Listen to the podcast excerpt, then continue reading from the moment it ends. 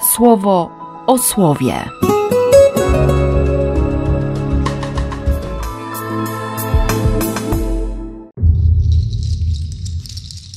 Dziewiętnasty marca, sobota.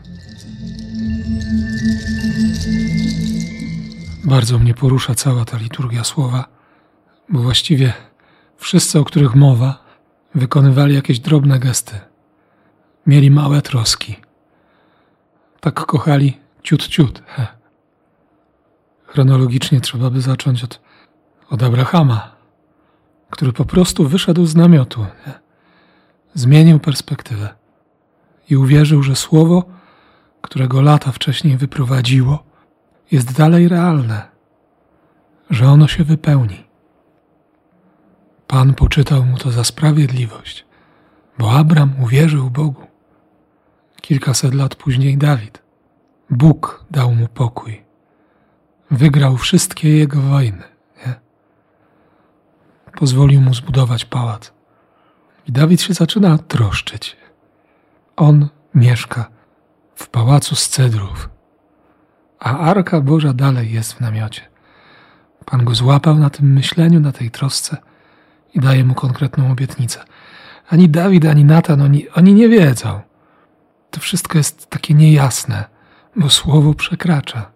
Każda obietnica Boga przekracza to, co jesteśmy w stanie pomyśleć. Ona jest większa. Bóg chwycił tę troskę Dawida i zaczyna z niej robić błogosławieństwo sięgające wieków. Twoje czy moje ograniczenia nie przeszkadzają Bogu. I Bogu dzięki. Potem Paweł, który tłumaczy Abrahama. Paweł, który też się troszczył, ale nie tak, jak chciał Pan. Więc Bóg mu skorygował życie. Paweł to przyjął i został apostołem narodów. Bo chodzi o wiarę. O wiarę, która jest troską, o wiarę, która jest miłością, o troskę, która jest miłością i wiarą, o miłość, która się troszczy i wierzy. No i wreszcie Józef ha, też się troszczył.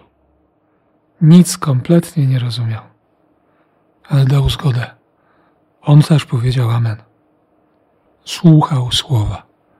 Słuchał słowa, troszczył się, kochał, robił. Szedł w ciemność. Głowa najświętszej rodziny szła w ciemność. Wyprowadziło go to i do Betlejem, i do Egiptu, i, i do Nazaretu ostatecznie. Ale to były naprawdę bardzo dobre drogi. Takie drobne rzeczy, drobne historie, małe troski, mocne miłości. Niech Pan te wszystkie drobne rzeczy weźmie dzisiaj w swoje ręce i niech zrobi z nich błogosławieństwo dla świata. Dzisiaj szczególnie. W imię Ojca i Syna i Ducha Świętego. Amen. Słowo o słowie.